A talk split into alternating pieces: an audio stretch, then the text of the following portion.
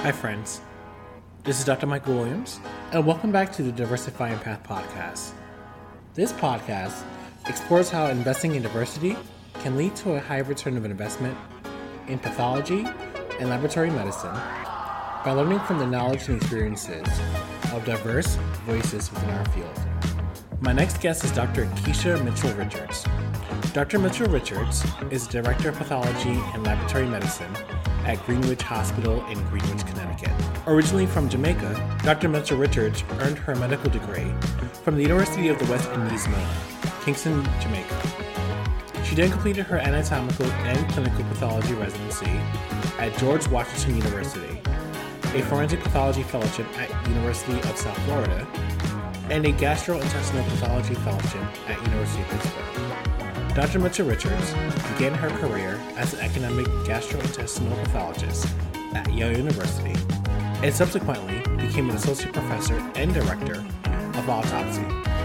She departed Yale to become a community pathologist at Greenwich Hospital in twenty sixteen, where she became a director in twenty eighteen. She has published in autopsy, gastrointestinal, and liver pathology and lectured in these areas locally and nationally.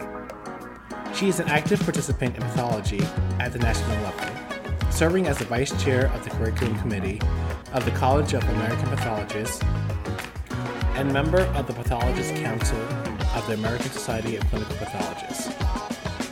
She also is the current Chair of Membership with the Society of Black Pathologists. Her professional interests include making pathology and a pathologist more accessible to patients, and bolstering physician involvement in healthcare administration. Without further ado, here's Doctor Kisha Mitchell-Richards.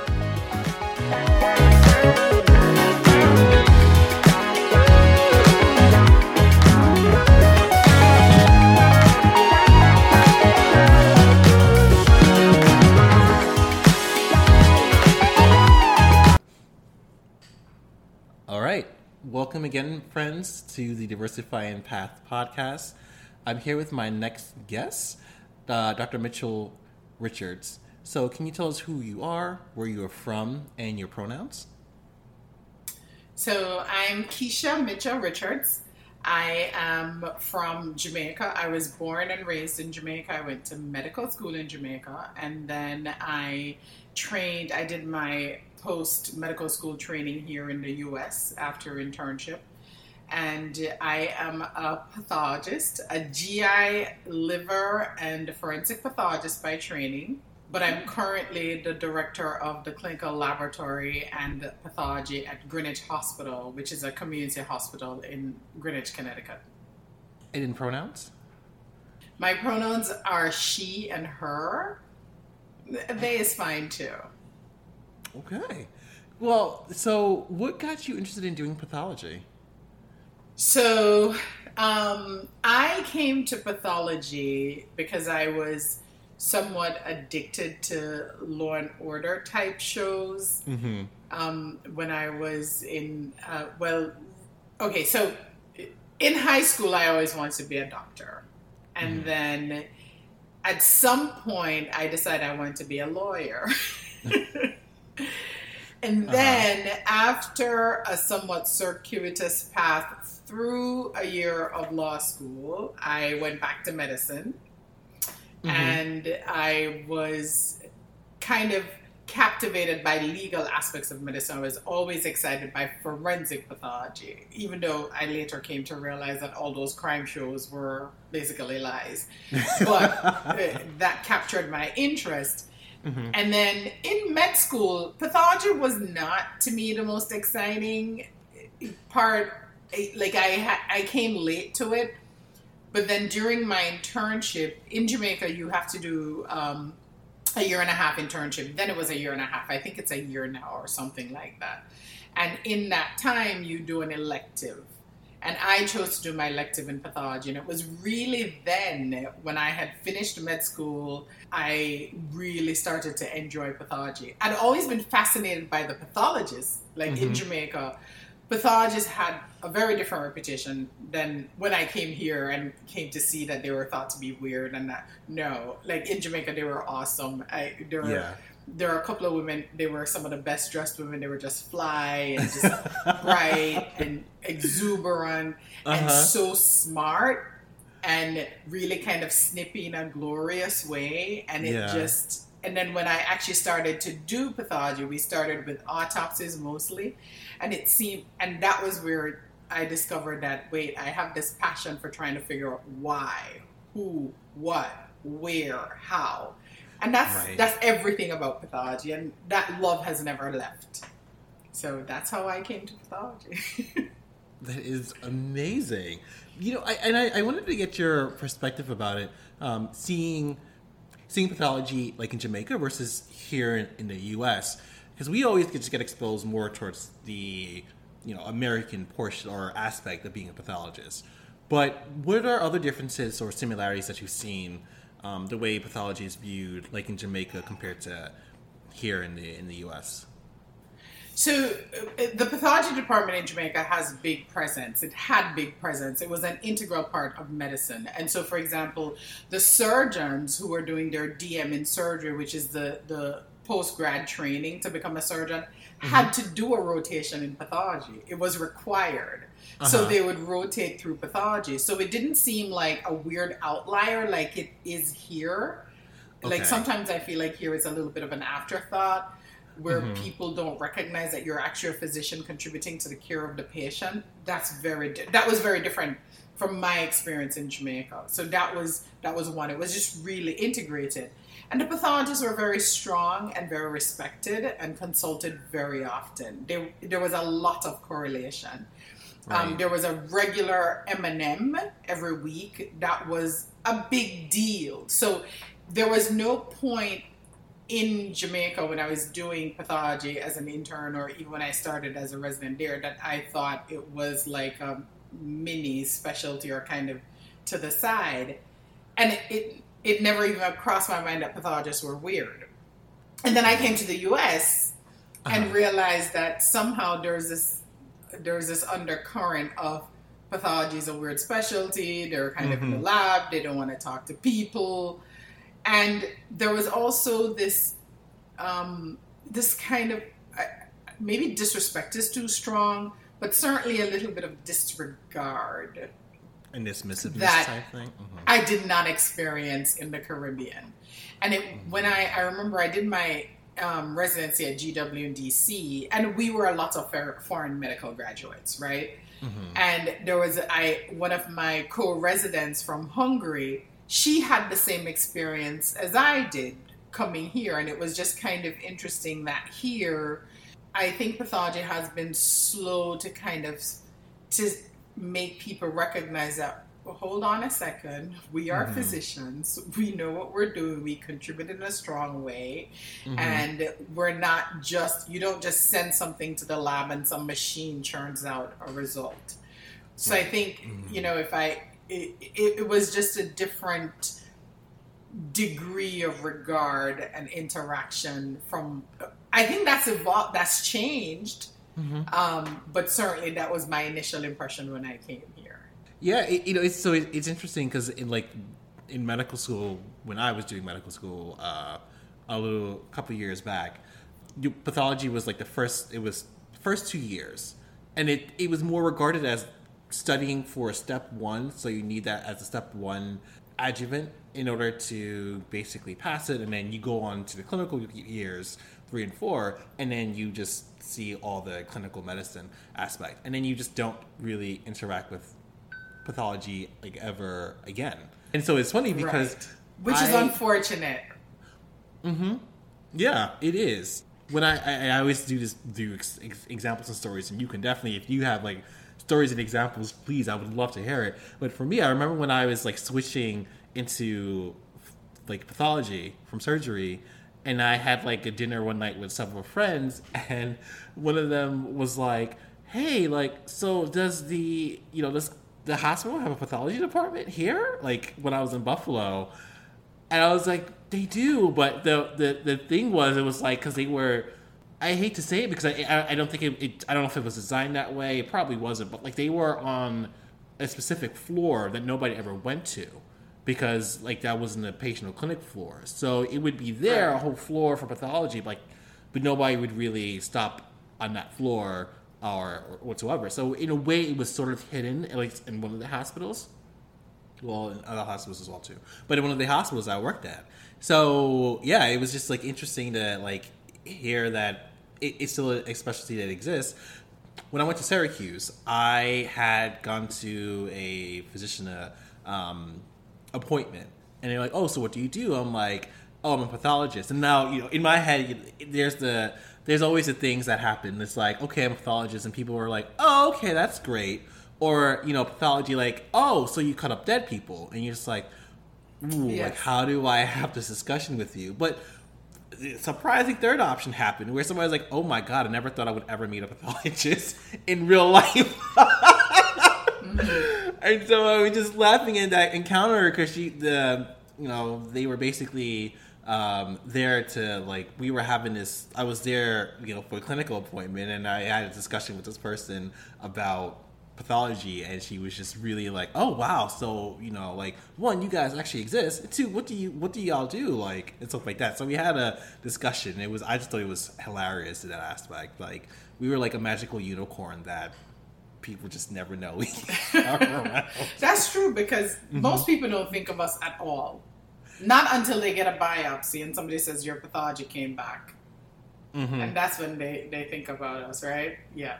Or right. when somebody dies and they, they think they want an autopsy. Yeah, it's it's mm-hmm. it's very typical. Mm. So, so, yeah. Can you tell us when you were, let's say, in, when you were in residency, your like passion for forensic pathology, was that still there? Did you waver? It was still there. It, mm-hmm. it and it, it, it still is there. It's not. It's not completely gone. Mm-hmm. Um, I, you know, just to reference where I am now, I'm probably the only pathologist in my department that consciously, actively encourages autopsies. Mm-hmm. So mm-hmm. it's still there.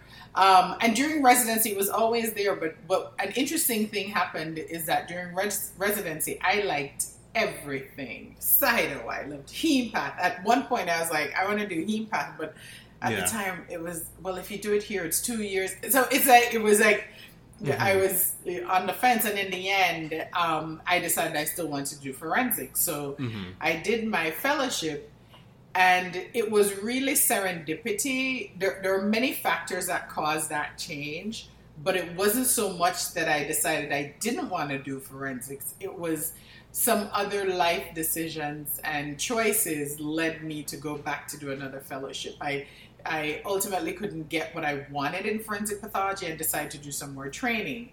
Then I went back um, and did the surgical pathology, the, the G I and liver fellowship in Pittsburgh, and I loved it. Like, it was mm-hmm. awesome. It was just, I liked my co-fellows, I liked my attendings, I I loved I loved my fellowship year, I have to say. Um, it was right. really, really very good.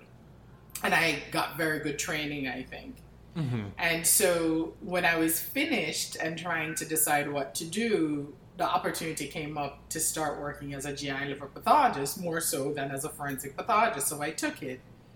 Um, mm-hmm. And I kind of, the rest is history. And then I just never ended up going back into forensics.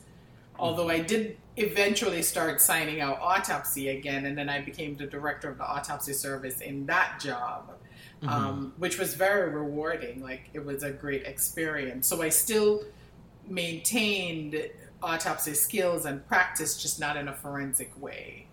Um, yeah. So it's still it's still near and dear to my heart. Is there what advice can you give people who are currently listening, um, who are finishing your fellowship in one field and debating about going and doing another fellowship in something like completely different from what they, they thought, um, like factors that you were thinking when you were making that that transition and switch and applying again for fellowship? Or is there any advice that you can give somebody who may that be, be in that position? So I think even before you get to that position, I do want to say that when you are a resident, mm-hmm. you it is probably a good idea, even if you like one area and you decide that's the area you're going to do, don't neglect the others. I've seen residents do that. Like, I want to do Derm Path. And so mm-hmm. they really disregard almost everything else. They kind of skirt through those rotations. And, and in that way, you don't set yourself up to get necessarily the recommendations or the strong endorsements that you might need if you end up changing midstream. Mm-hmm. So that's the first thing I would mention. And then if you're at that point that you've finished, why do you want that second fellowship? If you're just doing it to be marketable and have basically zero interest in doing it, it probably would make more sense to try and figure out what can you do in what you do like. I do recognize that a component of every job is that it's a job, and there are days it's not going to be warm and fuzzy and appeal to you, and this whole hustle economy I can't even get into, where if it's your passion, it's never going to feel like work. That's abs- for me, that's not true.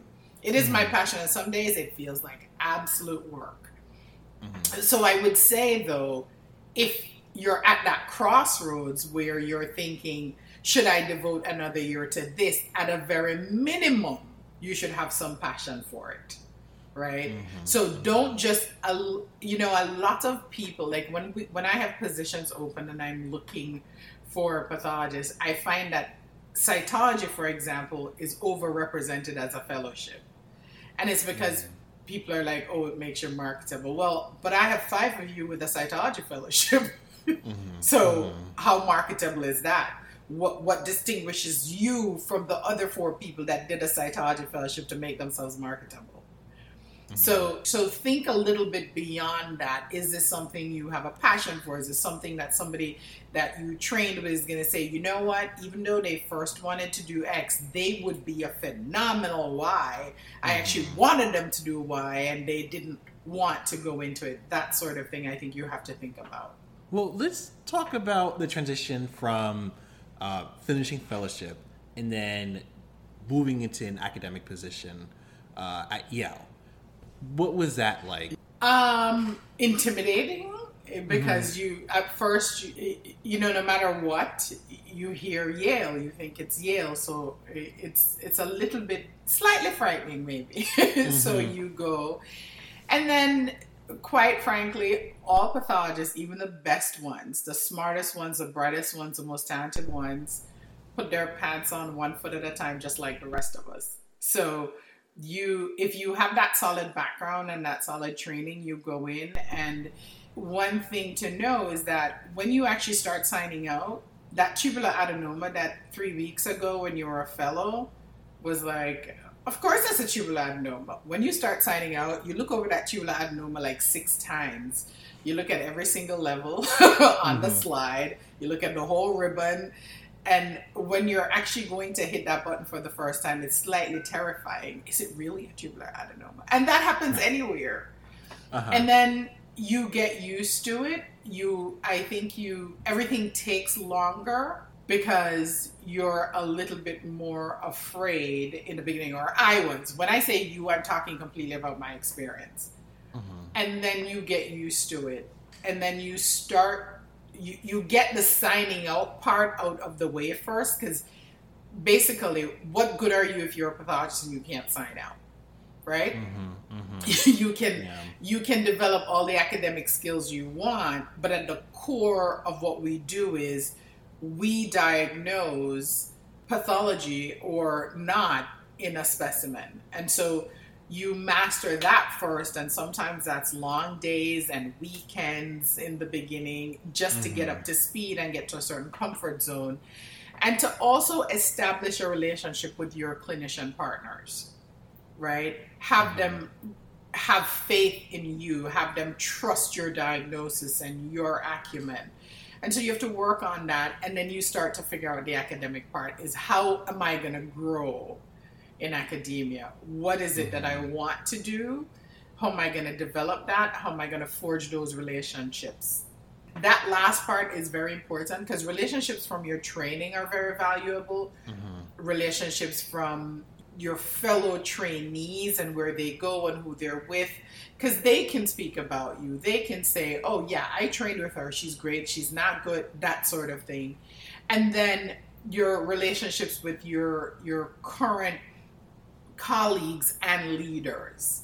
You try to navigate how best can they help you, who can be, maybe you should, everybody should be more strategic even in the beginning, and just identifying who is in your corner or who can be in your corner, and, and working on those relationships.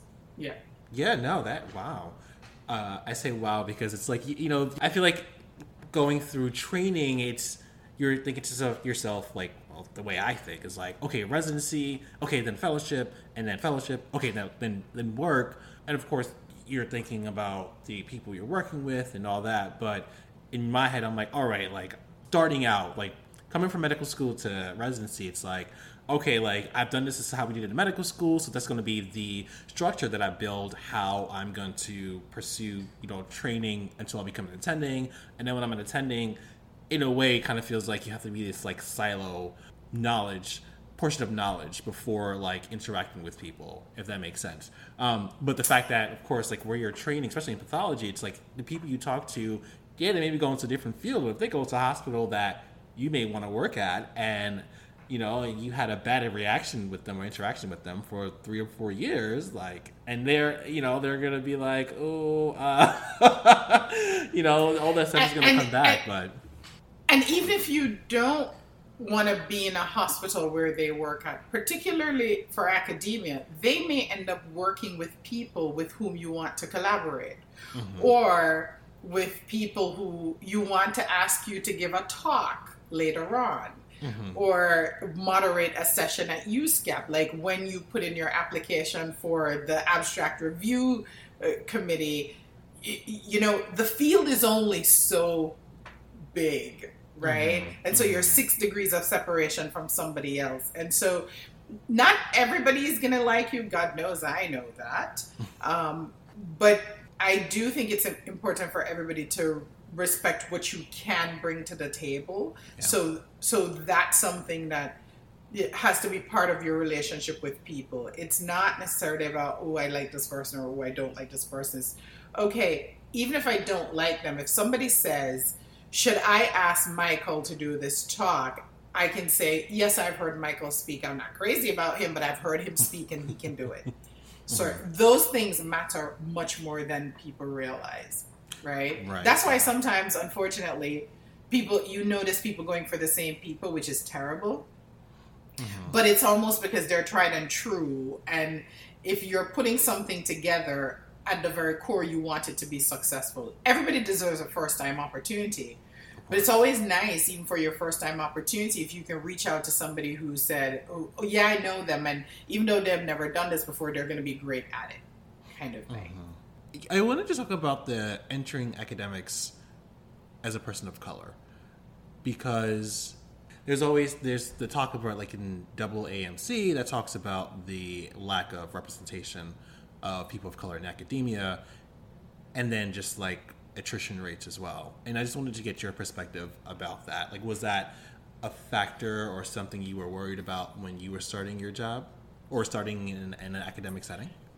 Not really. It was not a conscious thought. Once I left Jamaica, mm-hmm. I, I quickly became used to being the only one. As a black woman, mm-hmm. you really have to get to, sometimes it can be lonely. I'm not suggesting it can't. But you you get to a point where you realize that it is actually an aberration, which is unfortunate, mm-hmm. and a sad reflection of where we are. But it's an aberration when there's more than one of you. So I used to joke as a resident that it, it mm-hmm. you would see like three white residents could have lunch, and it would they'd be having lunch. If three black residents from different specialties were getting together, it was a meeting.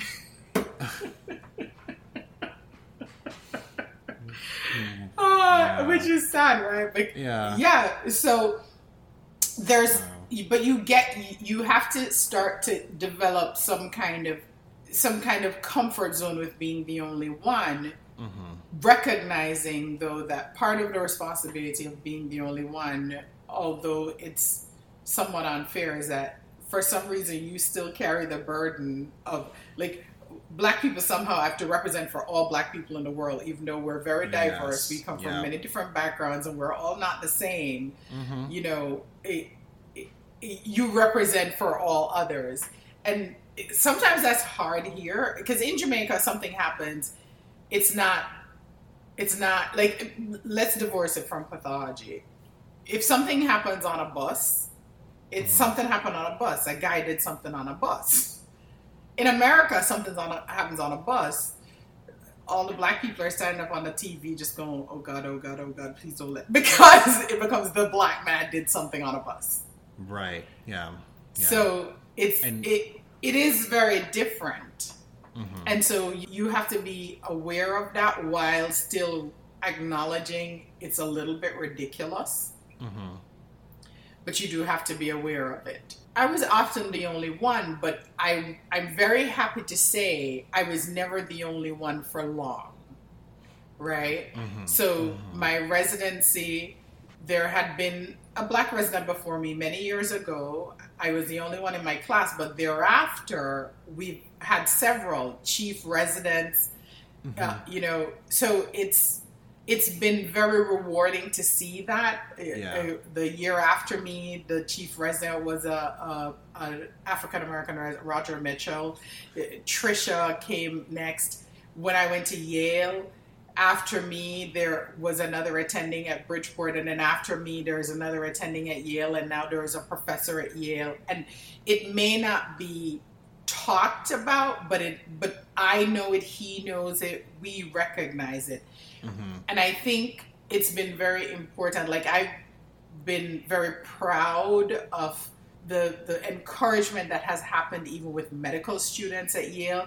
Mm-hmm. Like, Black medical students have gone into pathology. And I think there is something about seeing mm-hmm. other Black people as pathologists that says, oh, wait a second. It may not be conscious. You're not thinking, oh, another Black person is a pathologist, but it still is that kind of positive reinforcement that says, oh, yeah. I could consider this. Let's talk about it. Yeah. So, yeah. Um, yeah. So I think you do, if we don't make a conscious effort to change the spectrum of pathology, then we won't change. And that applies to many subspecialties in medicine, right? Mm-hmm. Surgery, mm-hmm. orthopedic surgery, neurosurgery. So, so these things matter. Um, representation matters. Diversity matters. Mm-hmm. Um, seeing yourself as someone with that potential does matter. So my, I wanted to kind of follow up on the an earlier conversation about uh, where you're working at now, from academic to being in community practice. Uh, for you, what factors, I guess, made you do that switch? So my, I enjoyed my academic career for the most part. I did. Mm-hmm. And I think it's like anything else. There are pluses and minuses. I think I started to look at leaving when, number one, after I had kids. I had two children and they were young children. And mm-hmm. um, I started to consider, could I, could there be a different life? Like, in academia, you always have homework, no matter what, right? Mm-hmm. Even when your day is done, because you're either supposed to be writing, thinking about writing, or editing, or, you know, doing the research. All of that is something you need to be doing. So if you're not doing it, you're thinking, why am I not doing it? When am I going to do it? Oh my God, I didn't do it. Right? So yep. there is that pressure. The other thing, realistically, too, is that there were small things at work in that academic setting that just made me think, maybe it's time for a change. Mm-hmm. And so I wasn't driven to the change, but once you start to think it, and it, you think it often enough, you can't unthink it. Mm-hmm. Mm-hmm. And an opportunity came up, and I said, okay, since I'm thinking, since I'm having some moments of discontentment, right? Um, and this is coming up, let's go look at it. So I went to look at the other opportunity, and this is always a danger. That's why if you ever try, if you ever want to keep someone, if you ever have faculty you want to keep, your best bet is to keep them before they start looking. Because once I looked at that opportunity, it um, it seemed different and fresh, and could, that it could offer me a different way of life. The remuneration mm-hmm. was different, won't lie. And then the idea of having a finite day mm-hmm. was very attractive, just a finite day. The idea also of not having the multi, multiple personalities in academia that I had to navigate mm-hmm. was amazing. Mm-hmm. And I'm I'm sure I'm a personality you have to navigate, and that's fine. I can concede that, but I no longer wanted to navigate some of them. Um, and some of them I do think related to microaggressions, um, although you, you, it's not, you don't conceptualize it at the time, but there are certain things, you know, especially for me, uh, I'm not shy, I'm exuberant, I'm extroverted, and I will always say what I think. Mm-hmm. And um, and in in discussions, when you juxtapose that against certain other faculty, somehow you always come out on the wrong end, right? Like mm. if, it, it, depending on your demographic, somehow, no, obviously you were the one who you talked loud. It, you know, there's certain mm. things. Um, small things, but enough that by that time I said, you know, it's it's time to look at something else, and then the something yeah. else turned out to be wonderful. Like I didn't, I thought I would, I loved teaching, and I devoted a lot of time to teaching. Um, and sometimes I think that was appreciated, and sometimes it wasn't. Sometimes there were definitely things I could have done better about mm-hmm. how I expressed myself, and I've grown to um, improve on some of that. But but some of the criticisms are just were just very interesting when you look at who didn't get some of those criticisms, you know. Mm-hmm. So initially, um, I thought I would miss it, and then I changed jobs, and I didn't miss it at all, oh, wow. at all. And then somebody asked me even yesterday, and I still don't miss it.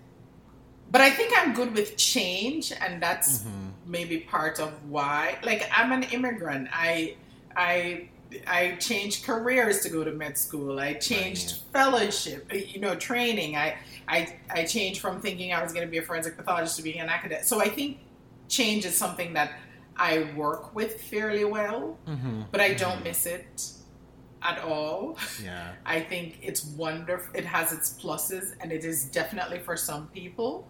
Mm-hmm. And I have new challenges in my current position that some days I'm like, oh, I'm spending more time than I used to spend on academia at work. Right.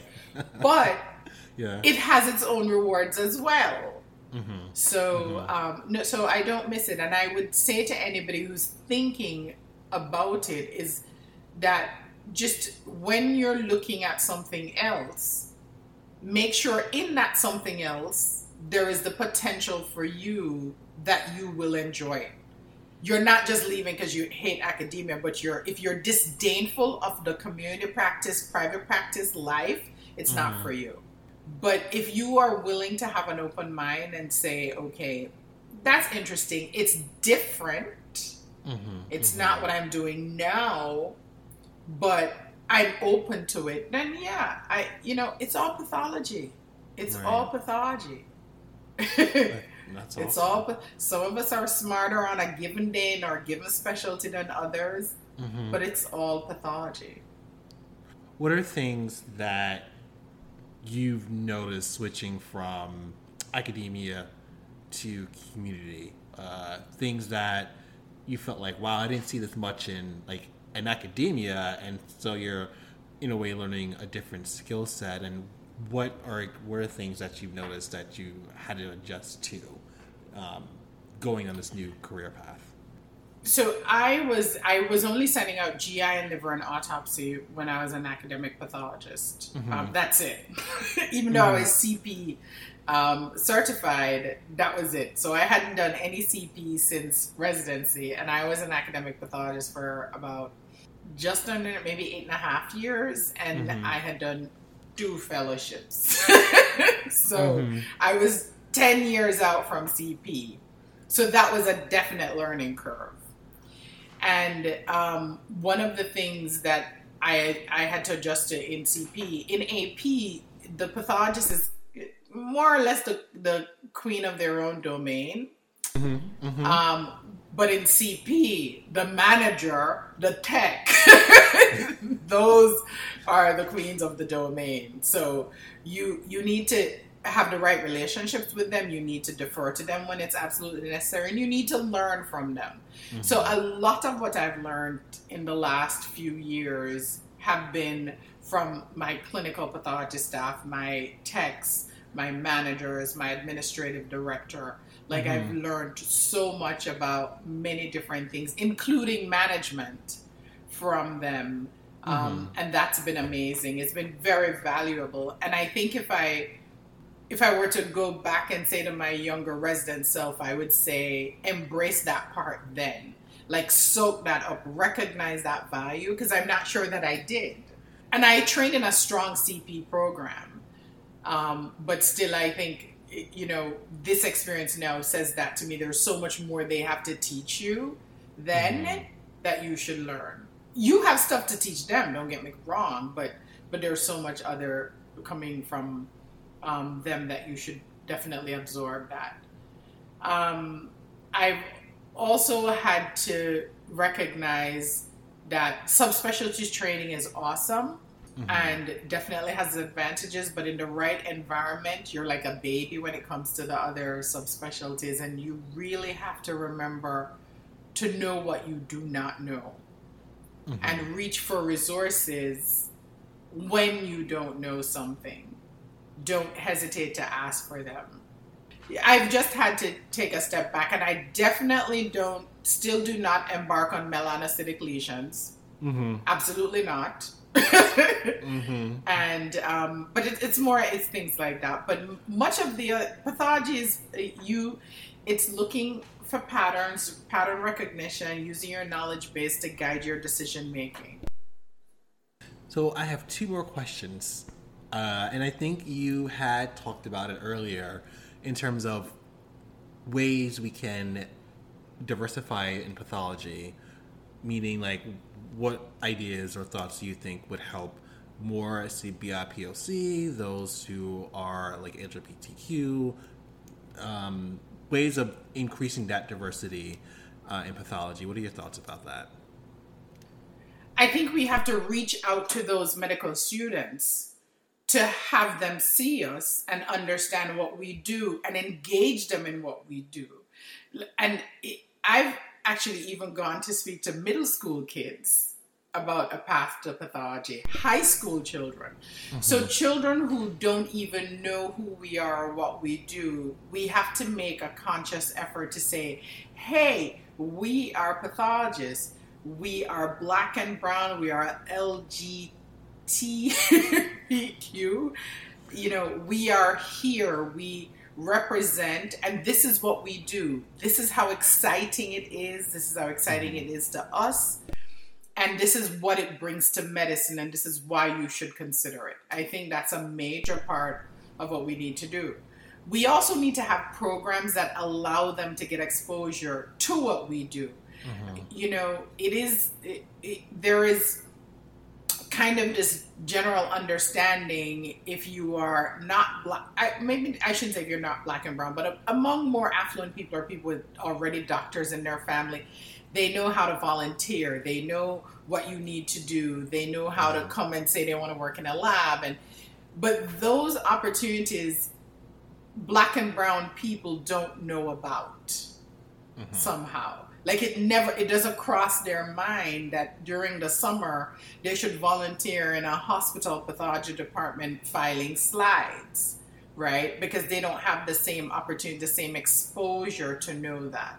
So we, I think it would be really valuable if we created those kind of opportunities. How do we immerse them into medicine at a young age, at an early stage, mm-hmm. for them to see that, oh, this is what it's like. Gotcha. I like it. But I agree in terms of, you know, like in medical school, you volunteer, but, you know, you don't know that until you go to, like when I was doing um, college, you would, or even grad school, you would go to the pre-med office and they would help you get volunteer opportunities um, to make you show like you're interested in, in pathology or in medicine in general. Um, so I, I agree. And then last question is, how can people follow you on social media to see how your career progresses and grows? So I'm on Twitter. Um, mm-hmm. I is at K A Mitchell R. Big changes there. I'm also on LinkedIn. And actually, I've really come to like LinkedIn. Mm-hmm. Um, I I was I went over there kicking and screaming when we were looking for a pathologist. That was how I started that account to advertise for a position.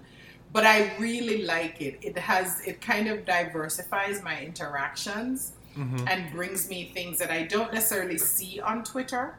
Mm-hmm. Um, I my sphere on my official Twitter account is very pathology centric, whereas um, my other kind of interest is in hospital administration and, and the hospital functions and that sort of thing, and I'm that's a little bit more diversified over on LinkedIn. So I'm there as well, and on LinkedIn I am, let me look that up for you. I should know these things, but that's right. um I think if you just search for me on Twitter, you'll find me as the director of pathology tour at Greenwich Hospital. So Okay. Um, yeah, so I'm on LinkedIn as Kisha Mitchell-Richards and on Twitter. And yeah, always open to new followers and engaging with people. Mm-hmm. Um, I'm fairly responsive. I just lately have not been as good at initiating um, contact. And do you have any final words uh, for the audience before we head off? Oh, that's a hard one. I think I've said quite a bit. I'm not, I'm fairly, fairly talkative. So, but I'm always, if, um, if anyone needs any help with anything or mm-hmm. that I can provide that's within my scope, then I am always available. Reach out to me. You must do what brings you joy. Mm. And I think in the end, pathology and work should be like that. It should bring you joy. Even when you have the drudgery, it, it should bring you joy. And you should find a way to create and find that space to make that joy. And if this job is not doing it for you, then go find another one that is. Because, especially right now, there are way more jobs than there are pathologists. Mm. So, well, thank you so much for taking the time to come on this podcast. Really appreciate it. Love the energy you were giving us uh, throughout the, the episode. Thank you for having me. Of course. Thank you for having me and even thinking of me. This was awesome. Yes. Yeah. All right. Um, all right. right. Okay. So I'm going to stop recording now. Give me one second. Okay. Perfect. Okay. I'm going to... I, I... Hi again, friends. Well, this is it for today's episode. Thank you for taking the time out of your busy day to listen to the Diversifying Path podcast. Hope you enjoyed the episode, and I hope to see you soon.